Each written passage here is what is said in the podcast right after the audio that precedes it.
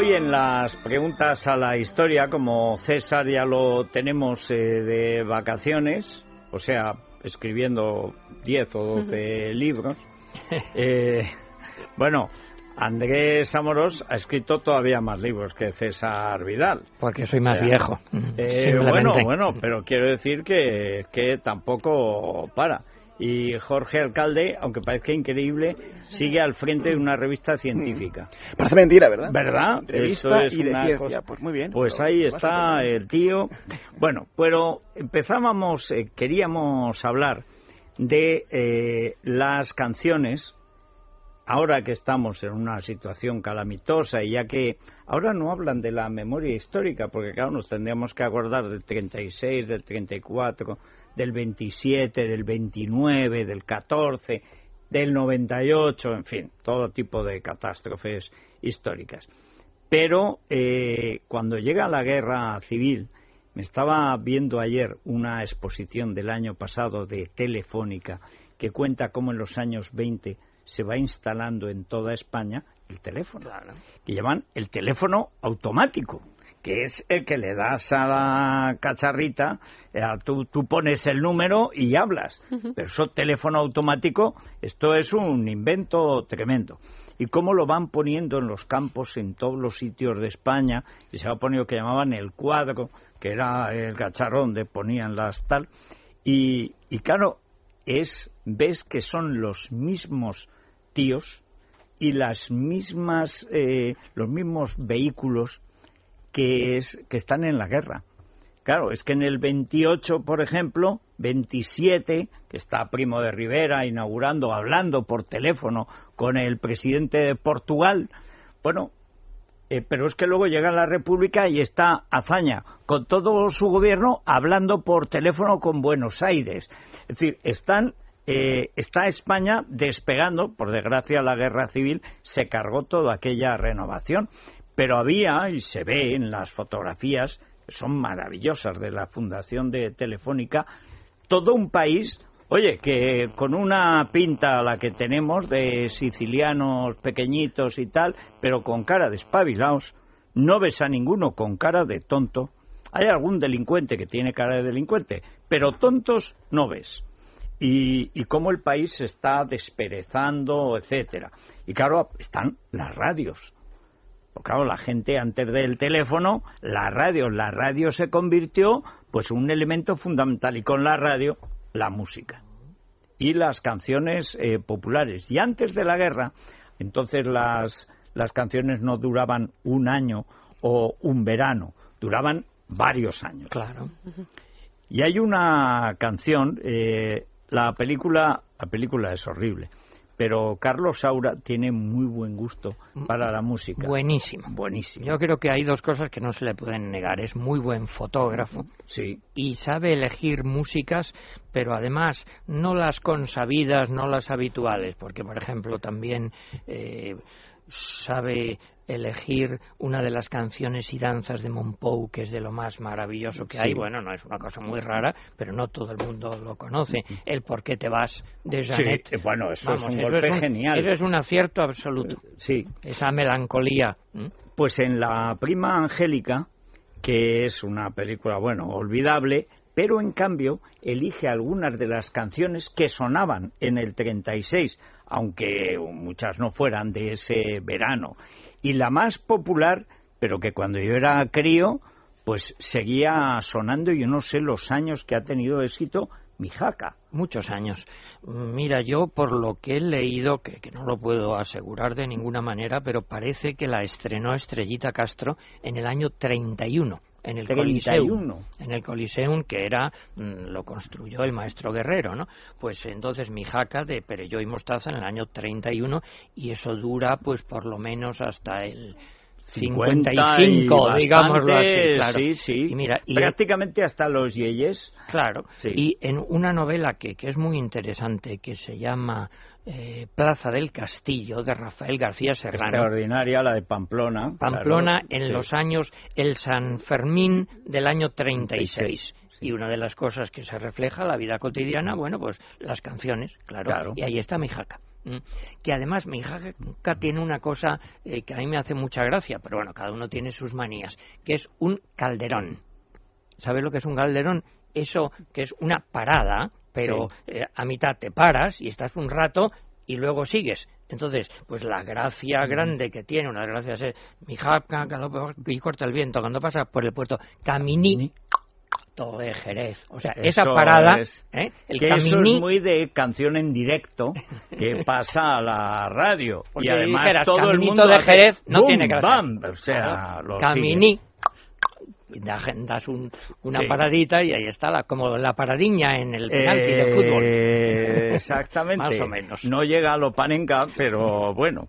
Pero eh, hay que decir que Estrellita Castro, que era una belleza en su juventud, luego en Canciones para después de una guerra, Patino se portó muy mal con ella, la saca de vieja, repintada, tal, pero debajo de un cartel donde está la Estrellita Castro de los años 30, que era era una belleza. Y la canción suena como probablemente no sonaría ahora, porque hay que decir que es que la música cada 20 o 30 años, según la ecualización, cambia. Absolutamente. ¿Tú la llegaste a conocer a Estrellita Castro? No, no, no, no. Yo sí. Bueno, pasó una cosa tremenda, eh, que esos disparates que hacen las editoriales, a veces para promocionar un libro, cuando Antonio Gala publicó por primera vez las charlas con Troilo en colección austral, con un prólogo mío, a Silvia Martín se le ocurrió presentarlo en el retiro para que la gente fuera con su perro a ah, la presentación. Fue como una y entonces, hombre, no es que fuera mucho, pero eh, imaginemos que había dos mil personas pero dos mil personas con dos mil perros, claro, es algo notable, ¿no?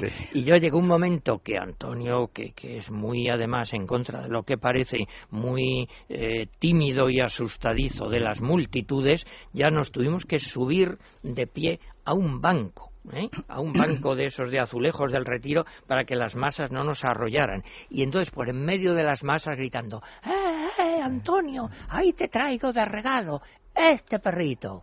Estrellita Castro que le traía un perrito con su caracolillo. Eh, Entonces, bueno, ¿qué hago yo con otro eh, perro aquí? Y el perro lleva caracolillo también. En fin, un personaje, ¿sabes? Que es una cosa lo del caracolillo. Ella ordenó que la enterraran con el caracolillo. No, no, aquí. Es que... Esto es lo que tiene la historia de España. Te estás riendo y de pronto te tienes que poner serio. Sí, es que son cosas. Bueno, es un, es un caso muy, un personaje muy curioso porque desde niña parece que era eh, mm, muy alegre, muy guapa, pero más, más que guapa, no una belleza escultórica. La llamaban la comina la comina, como un comino, o sea, pequeñita, pequeñita, con gracia de la calle Mateos Gago de, Sevilla y de la Academia de Realito, eh, dinamismo, gracia, ojos verdes, fue amiga de Ignacio Sánchez Mejías, que eh, le cantó y entonces él le regaló una moneda de oro, y mi jaca fue uno de sus grandes éxitos. Ella decía también, porque bueno, hay que ver si, si te fías o no, que ella había estrenado Ojos Verdes y que ella había estrenado también Rocío.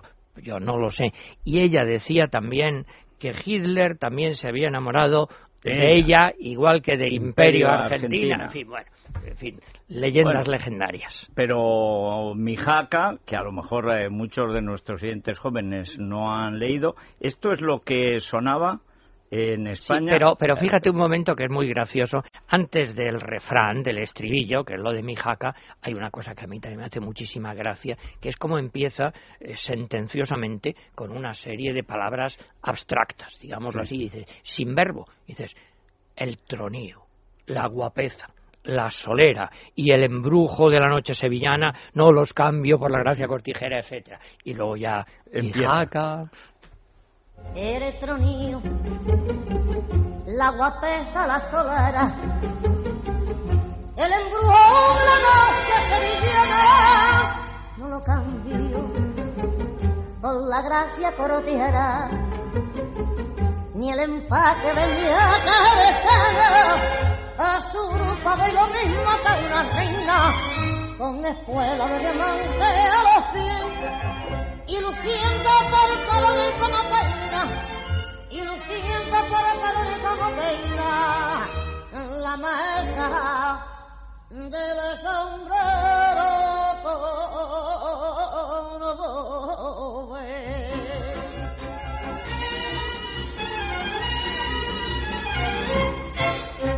Mi alma, la boca se está viento cuando pasa por el puente caminito sombrero La quiero, mismo que gano, que me está dando tormento por culpita de cara. Mi la boca y con caliento cuando pasa por el puerto caminito. Todo mi jaca es sana.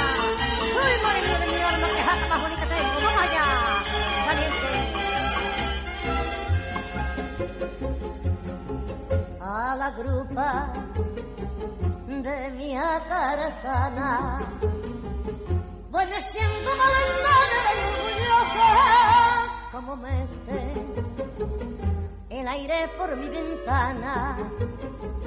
Los geranios, los claveles y las rosas cuando trota con el polvo del sendero a su paso para mí forma un aretazo que ilumina resplandor de los luceros que ilumina resplandor de los luceros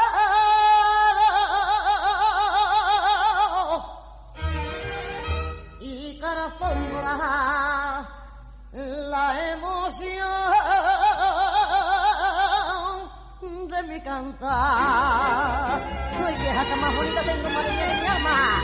Mira para adelante.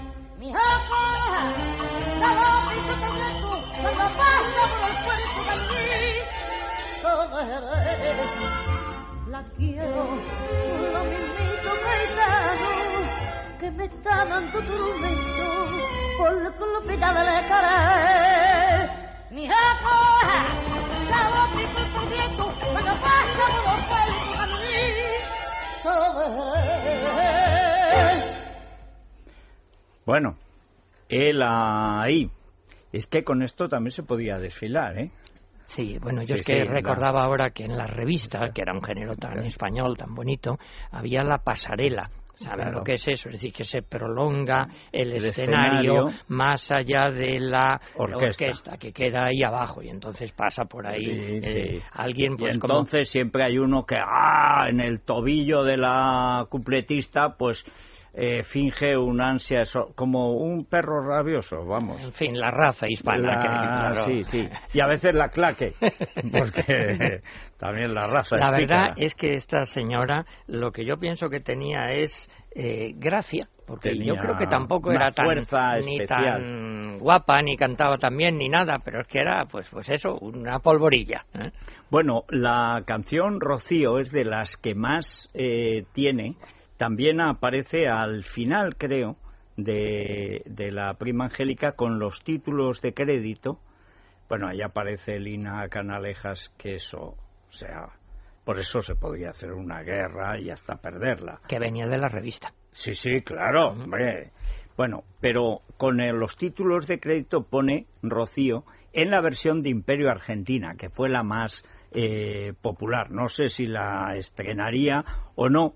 Eh, y tiene un toque además de tango. Hay que decir que Imperio Argentina era nacida en, en Argentina y luego pues se casó con Florian Rey, que era un señor de Zaragoza, y bueno, pues hicieron todas las películas sabidas y por haber.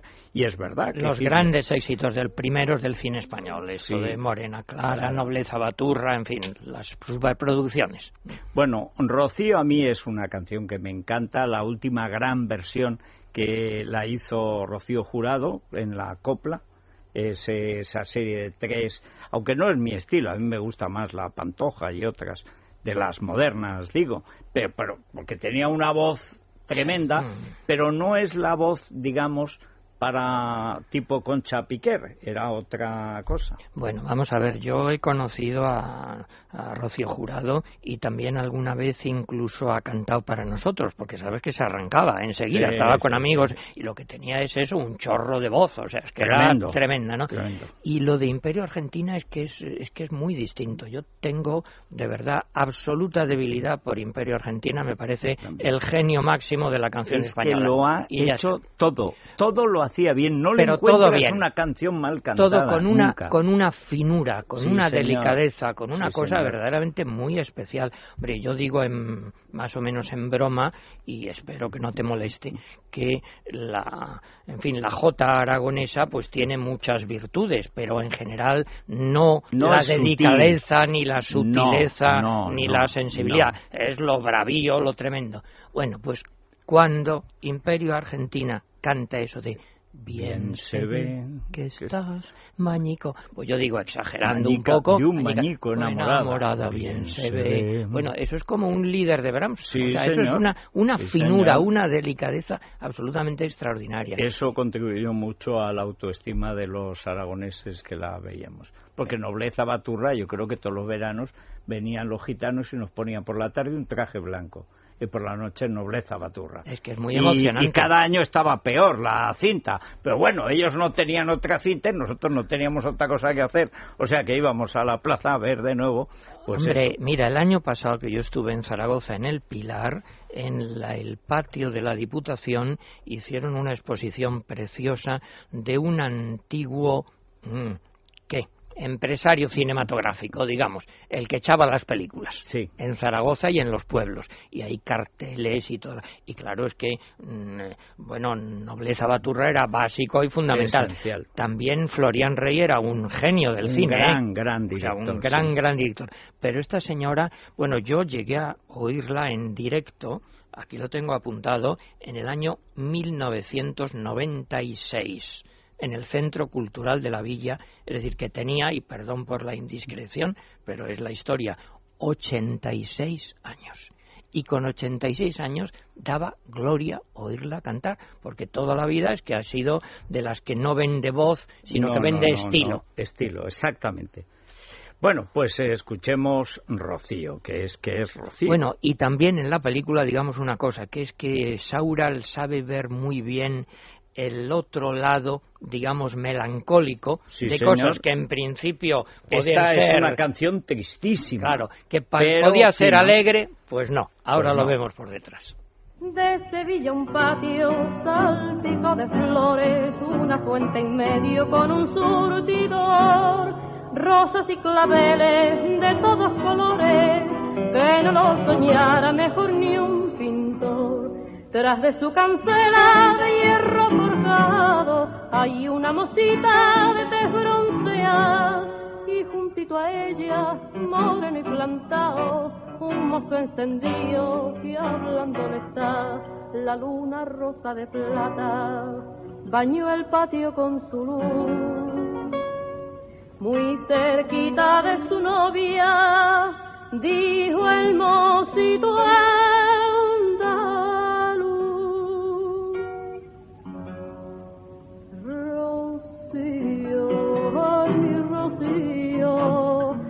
manojitos de claveles, capullito florecido, de pensar en tus quereres voy a perder el sentido, porque te quiero mi vida, como nadie te ha querido, Rocío, ay mi Rocío.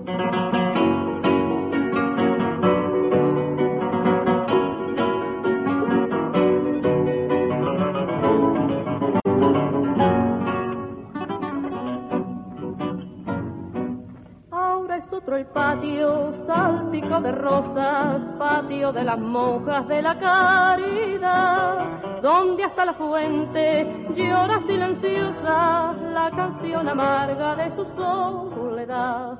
Regando las flores hay una monjita que como ellas tiene carita de flor y que se parece aquella mocita que tras la cancela le hablaba de amor. La luna rosa de plata el patio baña de luz. Mas ya no suena la copla de aquel mocito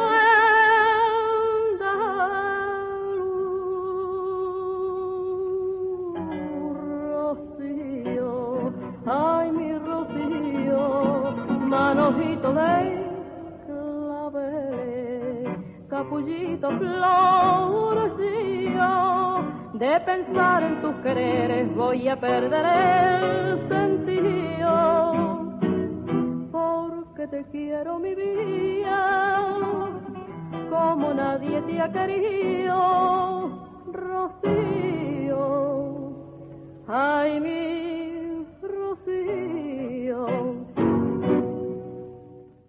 Bueno. Un verdadero genio. Es una cosa excepcional. Pero déjame recordar que el nombre se llamaba Magdalena Nile, Nile, del Río. Nile, pero sí. el nombre se lo puso Benavente, Imperio, naturalmente, pues eh, por Pastora, Imperio. Argentina por Antonia Mercel Argentina. La y que- Argentina y luego- la Argentinita fue después.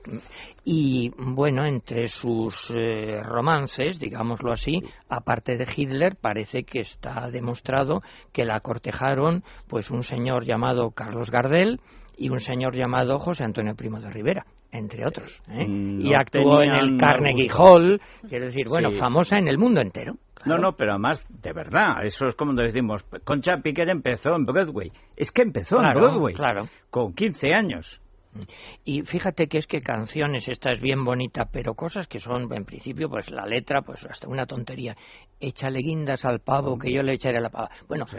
Bueno, eso lo convierte... Ligero, Bueno, Miguel Ligero, si es que... el gran actor cómico de antes y después de la guerra, claro. Hace también de baturro, lo cual viniendo Lo de un sea. tío que ha hecho de gitano echado a perder, este, tiene mérito. Pues te lo crees.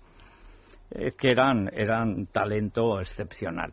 Vamos a hacer una pausa. Vamos a hacer una pausa y vamos a aprovechar para recomendar a todos nuestros oyentes que si van a emprender un viaje están dispuestos a contratarlo, que lo hagan con Viajes El Corte Inglés, Federico, porque es sinónimo de garantía, de calidad, de confianza.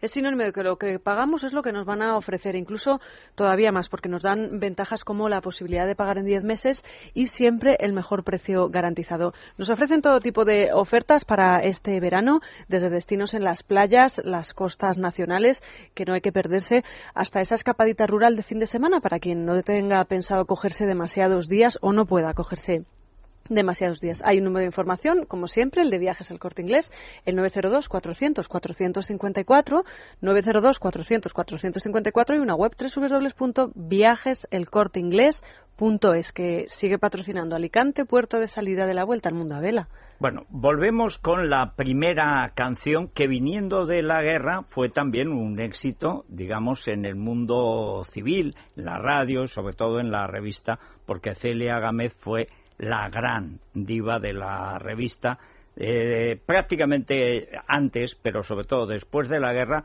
durante 20 años, indiscutible. La ves ahora, dice, Vizca, gorda, etcétera, ah, amigo, pero Eh, se eh, pone a cantar, no, se no, pone y- a, y no, no, y tenía su aquel, no solo Adele, o sea, mm, ¿verdad? Bueno, pues volvemos con la canción Ya hemos pasado que los que han visto canciones para después de una guerra es de las pocas que no masacra el director porque las imágenes son la entrada real de los nacionales en Madrid y la entrada real no es luego el desfile. No, no, la entrada es grupos de 15 o 20 que van entrando y se van saludando y llegan las familias que han estado separadas. Bueno, y mientras tanto, el ya hemos pasado, pues que es eso que habían pasado. Aquel Madrid de dos años, donde mandaban Prieto y Don Lenín. Era en aquel Madrid de la cochambre, el largo caballero y Don Negrini. Era en aquel Madrid de milicianos, dioses y de martillos hizo bien. Era en aquel Madrid de puño en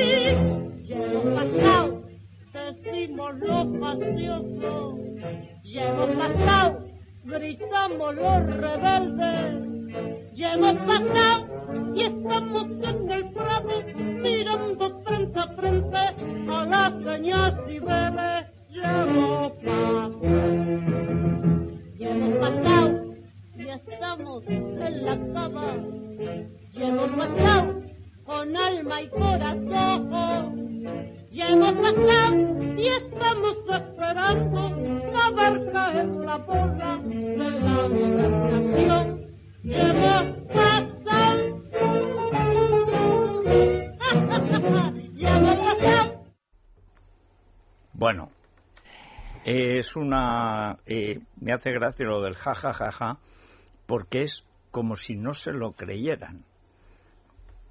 Porque esta es una canción de desahogo Y de réplica. y de réplica, No pasarán, claro, no ya hemos pasarán, pasado. ya hemos pasado. Pero ahí se ve que es que lo veían muy mal, hombre, y tan mal. Claro. Y la división, lógica en una Total. guerra civil, mira, en estas, estas crónicas de Chávez Nogales que ahora se ha publicado, pues es que es este mundo, que es que las familias mm, y la quinta columna, y nos Todo. vamos a Valencia, y no nos vamos, y entrarán y no entrarán, y esa cosa tan absurda, bueno, tan increíble, eh, que iban al frente de batalla en tranvía. O sea, cogían Sí. el tranvía, llegaban Lo- allí, en- en el- luchaban en y el volvían norte, a casa. En Claro. el norte, en la sierra, sí. Y fíjate que aquí también gritaban por el micro, ¿eh? El papel de la radio, claro, no, no solo, en fin, en Sevilla. El golpe final de Casado se da en la radio, en Radio Centro, Radio Madrid, Unión, Unión Radio, Radio. era Unión Radio. Eh, luego ya puestos a quedarse prisa se quedó hasta con el nombre de Unión Radio, no le ha servido de nada y está en quiebra. Pero eh, la locución que da a la España republicana Julián Besteiro la hace en el sótano de Unión Radio en Alcalá. Y están las imágenes que son conmovedoras, terribles. Es decir, yo es que sinceramente, cuando veo estos testimonios, estas canciones, esas imágenes, y, y veo a estos mastuerzos de la memoria histórica Sí, que no tiene tratando que de, ver, de nada que conseguir dinero para no se sabe qué desenterrar, o sea, es, es para matarlo. No, porque es una tragedia de un pueblo, de verdad. Total, pero Claro, una tragedia, tragedia. Claro. Y también, fíjate, eh, te quería comentar que yo saludé a Celia Gámez, ya de bastante mayor, una vez en un teatro me la presentaron, y bueno, estaba sentada allí, mm, bueno, era muy bajita, ¿eh? y mm, bueno, retocada, pintada como una muñeca, pero a la vez como si fuera una emperatriz, vamos, una señora, es decir, de armas tomar y, y que mandaba, por lo visto, en la revista a las bicetiples y a todo el mundo vamos. que era eh, con el látigo. Bueno, si cuando se casa se lleva de, de padrino a su presunto amante Millán Astray, fundador de la Legión. Y en los Jerónimos, ¿no? Sí, señor. Y que, oh, vamos, pero, en fin, mucha, mucha dinamita. Bueno, preguntas a la historia, Jorge. Eh, nos plantean eh, los avances de la ciencia entre los años, a partir de los años eh, 40. Siempre se dice que en las guerras avanza la ciencia, pero claro, luego hay que hacerla para algo más que la guerra, ¿no? Hay, hay, eh, durante esta época en la que aquí en, en España nos, pues, nos entreteníamos con cosas tan importantes como estas que hemos estado escuchando de la copla. Había tres científicos norteamericanos y uno mexicano que estaban empezando a investigar con una cosa que en aquella época parecía absurda, absolutamente, que era con la genética y que iba a cambiar, sin duda, el signo de, de la historia de la ciencia. Justo entre los años 29 y 40, justo esos años que estabais antes relatando con la canción española, pues empezaba a hablarse de qué era eso del ADN. Empezaba a investigarse si realmente la genética, eh, la herencia genética que ya desde Mendel se sabía que se transmitía a través de los genes, procedía de modificaciones en las proteínas, en las células o en alguna otra parte de nuestro organismo. Hay que decir que la gente siempre lo había sabido. Mm. Bueno, primero porque la gente se parece, pero luego por el carácter. Este ha salido a su abuelo. Tiene cosas de su abuelo, como se dicen los toros. ¿Sabes un refrán que a mí me hace mucha gracia, un poco a lo burro de tono de, de San Fermín? De padre tamborilero, los hijos turruntuntún.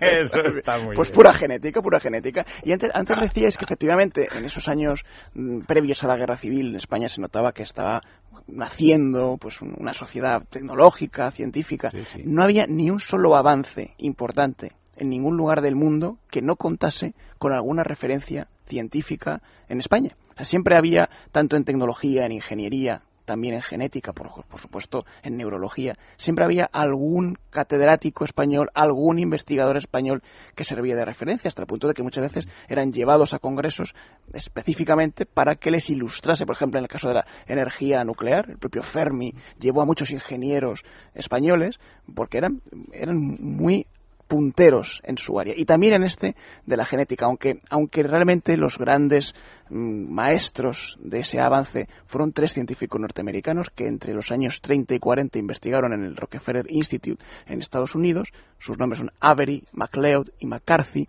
que fueron los primeros que empezaron a apuntar a que realmente la herencia genética se transmite por el ADN por esa molécula de ácido desoxirribonucleico que conocemos como ADN. Hasta entonces se sabía que había algo que pasaba en las células. Estos científicos habían trabajado sobre un experimento previo del año 1929 con ratones. A los ratones se les inoculaba dos tipos de cepa diferente de streptococo. Una S y otra una R, dos, dos razas distintas. La S mataba al ratón y la R no mataba al ratón. Pero la S se podía atenuar, se podía calentar y atenuarla para que tampoco matase al ratón. Lo curioso es que esta S que mataba al ratón, una vez atenuada cuando se mezclaba con la R, volvía agresiva a la R. Volvía asesina a la cepa que no lo era de origen. Y ahí empezó a intuirse que efectivamente había una herencia genética, que, que la maldad, la virulencia de la cepa, estaba en los genes de esta bacteria y se podía transmitir de una a otra por generación, eh, de unas, eh, por, por hibrida- hibridación. ¿no? Bueno, estudiando sobre esto, fueron cuando estos tres señores norteamericanos, este Avery, MacLeod y McCarthy, determinaron que no estaba en las proteínas de ese virus, de esa cepa, sino que estaba en la molécula del ADN y nadie les hizo caso. En España hay, en, esas, en esos años entre el 36 y el 38, hay algunas publicaciones científicas desacreditando esta teoría estúpida que venía de Estados Unidos, porque la molécula de ADN era muy sencilla, era muy tonta, era era una estructura aparentemente incapaz de producir algo tan complejo como la herencia genética. Pero tenían razón, tenían tanta razón que 10 años después, en los años 50, pues ya Watson y Crick demostraron cuál era la complejidad de esa estructura de la molécula. No es una molécula normal, es una molécula en espiral, una En molécula doble- en, doble hélice, hélice. que va en paralelo y que permite, evidentemente, sí que con esa complejidad sí que permite, pues, mm, eh, encerrar toda la información genética de un organismo y transmitirlo cuando las células se duplican. Pues esto estaba ocurriendo en el Rockefeller Institute, estaba ocurriendo también en algunas universidades españolas, justo en aquellos años en los que estas canciones que habéis antes comentado se estaban escuchando en nuestro país. Ay, realmente, qué pena, ¿no? O sea, que esto se vaya a freír espárragos Pues sí. con lo que hemos sido y tenemos y tal, pero se va, ¿eh? Tiene mala pinta. Esto se va, como dicen del difunto, que se está muriendo y esto se, esto se va. Pues esto se va. Ahora, ¿qué canciones nos quedan, eh? Sí, y esto es de verdad pues el patrimonio de un pueblo. Pues ¿no? claro, Y claro. además eh, que esto dura muchos años y yo me acuerdo, no es hacer literatura, de verdad que no. En casa de mis padres, pues yo te estaba en un cuartito allí jugando o lo que fuera, ¿no? Y daba la habitación a un patio interior. Y por el patio interior te llegaba la voz de la chica de que en cualquier otro piso estaba dándole con la valleta Ah, allí sí, sí. y eso y cantando. cantando. Pues sí, la radio, pero pero la- las chicas cantando coplas. Ay, señor. Nos queda la alimentación, Eh, sí. las sí. recetas ricas, ¿no? Sí, Siempre a los sí. que les gusta comer, tú y yo no estamos entre ellos. Pero- Conviene alimentarse, sí. Conviene, por sobre todo, porque nos viene una temporada.